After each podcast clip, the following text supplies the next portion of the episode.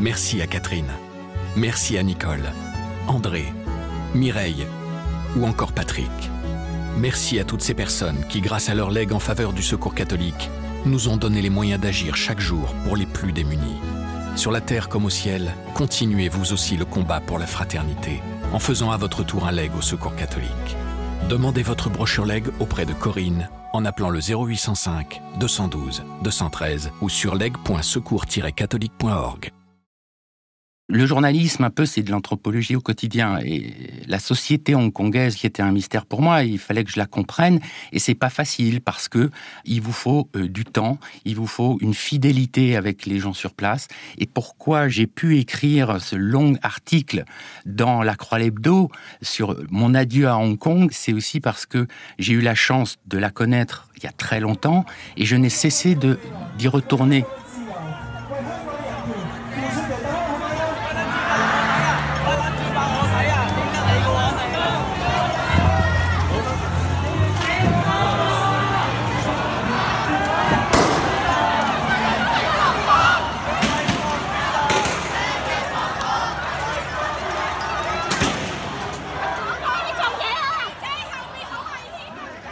Dorian Malovic est journaliste au service monde du quotidien La Croix.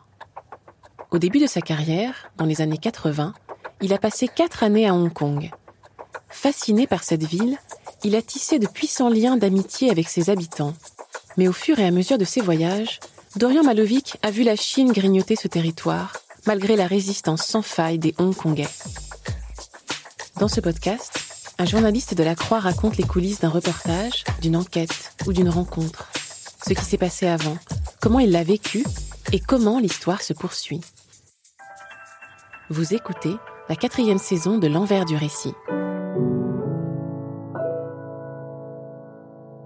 Je m'appelle Dorian Malovic, je suis journaliste au quotidien La Croix depuis de nombreuses années et je suis en charge du secteur Asie dans son ensemble, de la Birmanie jusqu'au Japon, en passant par l'Australie et la Nouvelle-Zélande, et euh, je vais vous raconter la genèse de l'article que j'ai écrit dans La Croix l'Hebdo sur Hong Kong, intitulé Mon adieu à Hong Kong. Ce sera une évocation à la fois d'une expérience personnelle et d'une expérience professionnelle unique et singulière et que j'avais envie de partager lorsque Isabelle de Gomin, la rédactrice en chef, m'a demandé d'écrire sous la forme du jeu ce qu'était mon Hong Kong. Je n'ai pas hésité une seconde et je me suis dit, euh, voilà une belle occasion d'évoquer cette ville euh, qui a tant compté pour moi. Lorsque j'y suis arrivé en 1987 avec mes mâles, avec l'idée d'être correspondant euh, indépendant à l'époque en Asie, c'était d'abord Hong Kong la seule place où il y avait une liberté de presse à part le Japon, mais le Japon était beaucoup trop cher à l'époque pour pouvoir s'y installer. Et puis Hong Kong était vraiment la place où on pouvait travailler librement.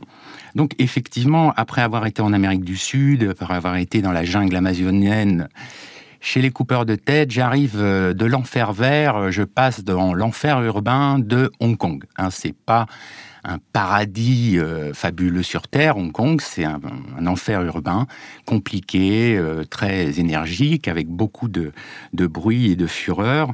Et euh, à ce moment-là, dans les années 80, la Chine s'ouvrait sur le monde extérieur. Je sentais qu'il y avait quelque chose qui se passait dans cette région du monde, mais la Chine restait encore assez difficile d'accès. Mais Hong Kong était et a toujours été la porte d'entrée ou de sortie de, la Chine, que ce soit sous Mao ou même après, tout passait par Hong Kong. Et je me disais qu'en tant que journaliste, effectivement, c'était une base euh, pour démarrer en Asie, mais aussi d'aller vers le continent chinois pour découvrir ce monde inconnu et ce monde exotisé jusqu'à présent, avec toutes les chinoiseries, les, visions qu'on avait de la Chine euh, éternelle, les empires, les dynasties. Mais la Chine sortait de 30 ans de maoïsme, était euh, dans une grande pauvreté. Et Hong Kong, finalement, accueillait en, son sein, enfin c'était une période euh, de découverte totale pour moi. je me suis mis en mode éponge totale, j'étais débutant, je démarrais ma carrière de journaliste et je me suis plongé vraiment corps et âme dans cet univers chinois du Sud pour découvrir progressivement le, continent euh, chinois.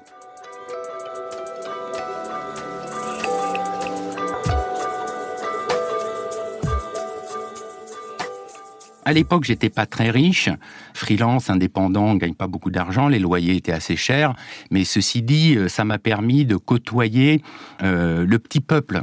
Le petit peuple de Hong Kong qui vit dehors, c'est le petit peuple laborieux. Les Hongkongais à l'époque étaient tous des exilés des exilés du continent ayant fui soit les difficultés économiques, la famine, ou bien les purges politiques de la révolution culturelle ou du grand bond en avant précédemment. Et c'était une cité de survivants. C'est ce qui m'a beaucoup marqué dès l'arrivée, c'est que les gens ne pensaient qu'à une seule chose, c'était de travailler, travailler, travailler pour gagner de l'argent. Et c'est cette époque que l'on connaît en Europe un peu sur le Made in Hong Kong. Le Made in Hong Kong, c'était des milliers de réfugiés chinois à Hong Kong qui travaillaient dans des usines immeubles qui tournait 24 heures sur 24, qui fabriquait des radios, de la petite électronique, du textile, des fleurs en plastique, et des fortunes se sont faites à Hong Kong à partir de là.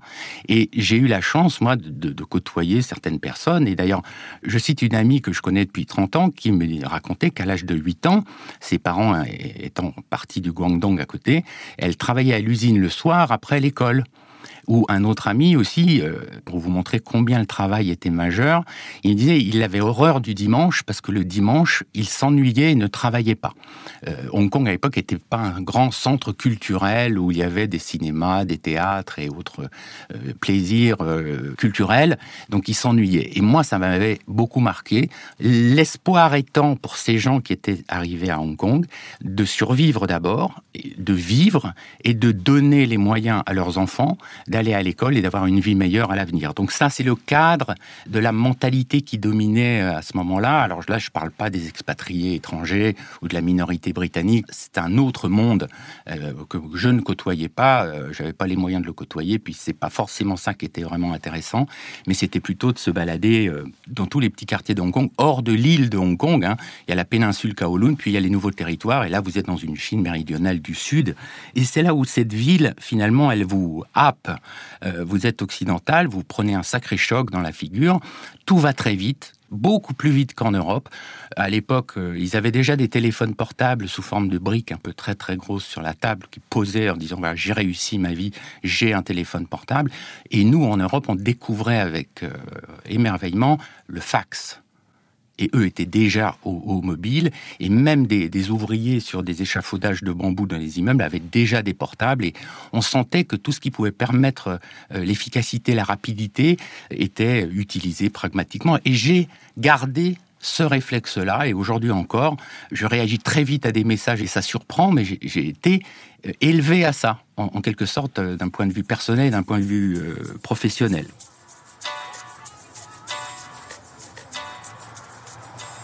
Une autre dimension qui marque euh, cette ville est une ville de bruit. Vous avez euh, des embouteillages, vous avez des constructions d'immeubles, des marteaux-piqueurs énormes qui se glissent entre des immeubles pour construire d'autres d'autres immeubles sur le moindre espace possible.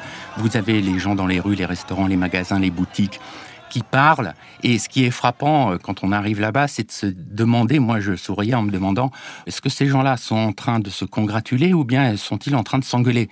Parce que cette langue cantonaise, qui est quand même très particulière, c'est une langue à huit tons, donc c'est une langue à la fois chantante, mais très lancinante aussi. Ça, se termine sur des voyelles qui s'allongent vers la fin, et c'est là aussi que je découvre la différence entre le cantonais et le mandarin, euh, la langue sur le continent. On entend aussi plein de langues, plein d'accents, plein de sonorités euh, différentes. Et donc, je me suis plongé dans, dans cette ville. J'ai une formation d'anthropologue aussi, donc pour moi c'était un terrain. Euh, le journalisme un peu c'est de l'anthropologie au quotidien et la société hongkongaise qui était un mystère pour moi, il fallait que je la comprenne et c'est pas facile parce que il vous faut euh, du temps, il vous faut une fidélité avec les gens sur place et c'est vrai que pourquoi j'ai pu écrire ce, ce, long format, ce long article dans la Croix l'Hebdo sur mon adieu à Hong Kong, c'est aussi parce que j'ai eu la chance de la connaître il y a très longtemps et je n'ai cessé d'y retourner tous les ans pour le travail, pour les vacances avec mes enfants petits. C'était quelque chose à, partager, c'est à faire découvrir. Je sentais que j'avais cette chance-là et qu'il fallait pas manquer l'occasion. Et, donc, quand euh, Isabelle de la rédactrice en chef de la Croix l'Hebdo, m'a demandé est-ce que ce serait pas une bonne idée que tu évoques ton Hong Kong, je, lui ai dit écoute, je n'attends que ça en réalité. Et elle me l'a demandé, euh, donc c'était en 2020, Elle me dit, je te laisse carte blanche. Et on fait une première expérience dans la Croix l'Hebdo d'un article sous le mode du jeu, c'est-à-dire où tu te mets en scène, tu parles de ton expérience, donc forcément tu es dans l'article, mais effectivement euh, j'ai pris bien soin de euh, ne pas parler de moi, mais de parler de Hong Kong euh, à travers ce que moi j'avais ressenti. Donc c'était ça un petit peu l'enjeu de cet article, c'était de faire partager quelque chose d'intime et de professionnel.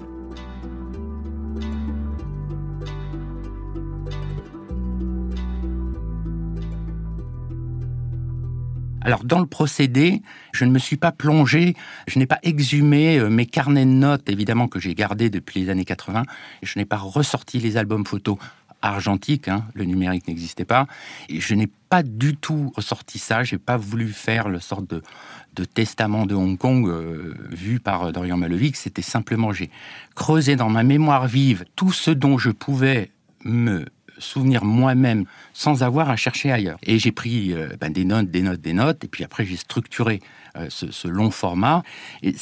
C'est une approche un peu animale que j'ai avec cette ville. Hein. C'est très euh, sensitif, intuitif. Et puis l'intuition, elle vient de l'expérience. Et quelque part, j'ai la sensation d'avoir quand même pénétré l'âme de, cette ville et de, de ces Hongkongais. Même si elle a évolué, la ville s'est sophistiquée, les enfants qui travaillaient comme Annie à 8 ans à l'usine, eh ben, ils ont eu des super boulots, ils ont eu de l'argent, ils ont progressé, ils ont voyagé, ils ont découvert le monde. Donc, euh, il y a eu des échanges mais encore aujourd'hui, ils me disent, voilà, toi, tu es là depuis tout le temps, tu viens toujours, tu es fidèle. Et ça, pour les, les Chinois, mais la fidélité est fondamentale.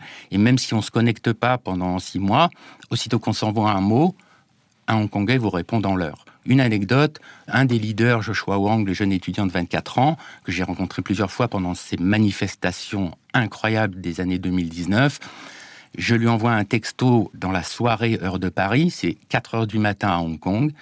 Il ne dormait pas, il m'a répondu dans le quart d'heure.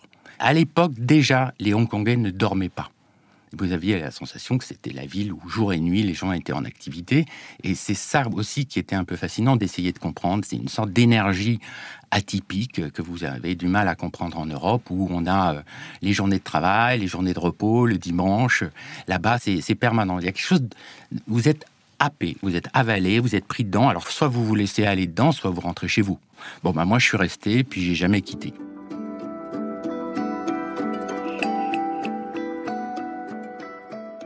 C'est pour ça que je me suis rendu à Hong Kong ces deux dernières années en reportage à partir du moment où il y a eu la rébellion, la révolte, les manifestations massives de 1 million, 1 million 7, 2 millions de gens dans les rues de Hong Kong pour défendre leur liberté, un mouvement incroyable. C'est-à-dire que 2 millions de gens à Hong Kong serait l'équivalent de 20 millions de personnes en France, qui serait quand même une révolution.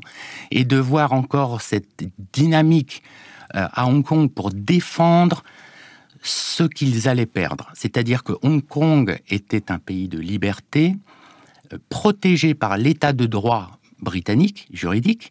Dans cet état de droit, ils avaient le droit de tout faire. Euh, liberté de presse, de religion, d'expression, euh, tout était possible. Et la rétrocession de Hong Kong à la Chine en 97, hein, selon les contrats des années 84 avec Margaret Thatcher, euh, faisait craindre effectivement une mainmise de la Chine sur Hong Kong, même si la Chine avait promis une autonomie. Et les Hongkongais se sont sentis trahis. La communauté internationale a vivement réagi à toutes ces manifestations et à toutes ces violations du traité par les Chinois pendant les années 2019. Et en une année, je suis allé pratiquement quatre fois à Hong Kong et je pense que c'est une chance extraordinaire d'avoir pu vivre ce, ce, mouvement tellement intense de la part des Hongkongais contre, je dirais, le colonisateur chinois, on a assisté devant nos yeux à la dégradation et à l'écrasement des libertés de Hong Kong.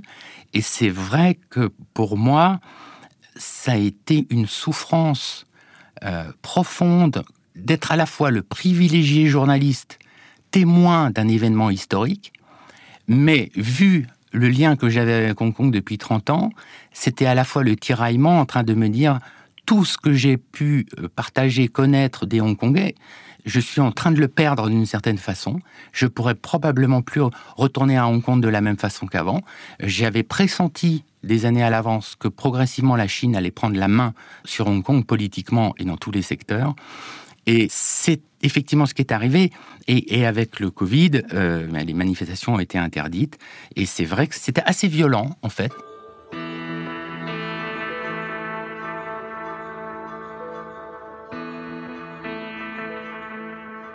Écrire ce long format a été une opportunité euh, folle de pouvoir euh, sortir ce que j'avais envie de dire de plus précieux sur cette ville qui m'avait touché et qui me touche encore aujourd'hui euh, et qui me touchera en dépit de, l'avenir incertain que, connaît la ville.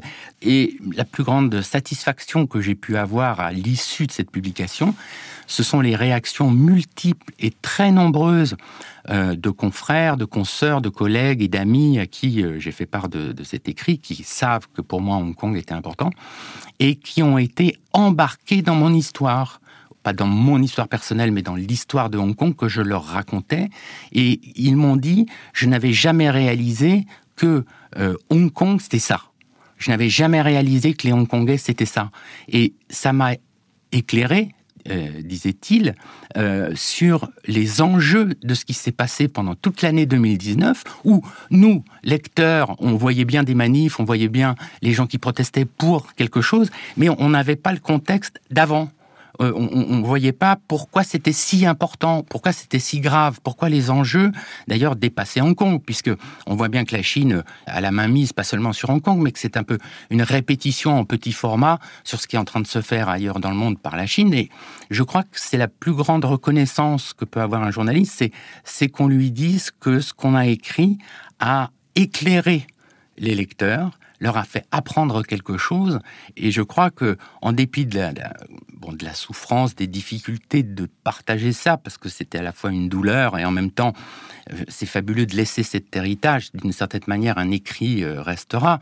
Et puis d'ailleurs, euh, Hong Kong n'est pas totalement terminé. J'ai totalement confiance en ces Hongkongais qui vont continuer à résister. Peut-être le cycle chinois à Pékin va, va tourner, puisqu'on marche tout le temps en cycle. Je pense qu'il faudra attendre un nouveau cycle, peut-être pour revenir à Hong Un peu plus paisible et plus libre. Mais en fait, en mémoire de toutes ces années, de tous les amis que j'ai là-bas, j'ai écrit ce long format, ce long article, un peu en leur rendant hommage, en disant voilà ce que je veux offrir, parce que voilà ce que vous êtes, et voilà ce que je veux faire comprendre à mes lecteurs européens. Ils peuvent se sentir loin, en Europe on comprend pas bien, et je pense que c'est le bonheur de prendre la plume pour pouvoir partager, éclairer et faire comprendre.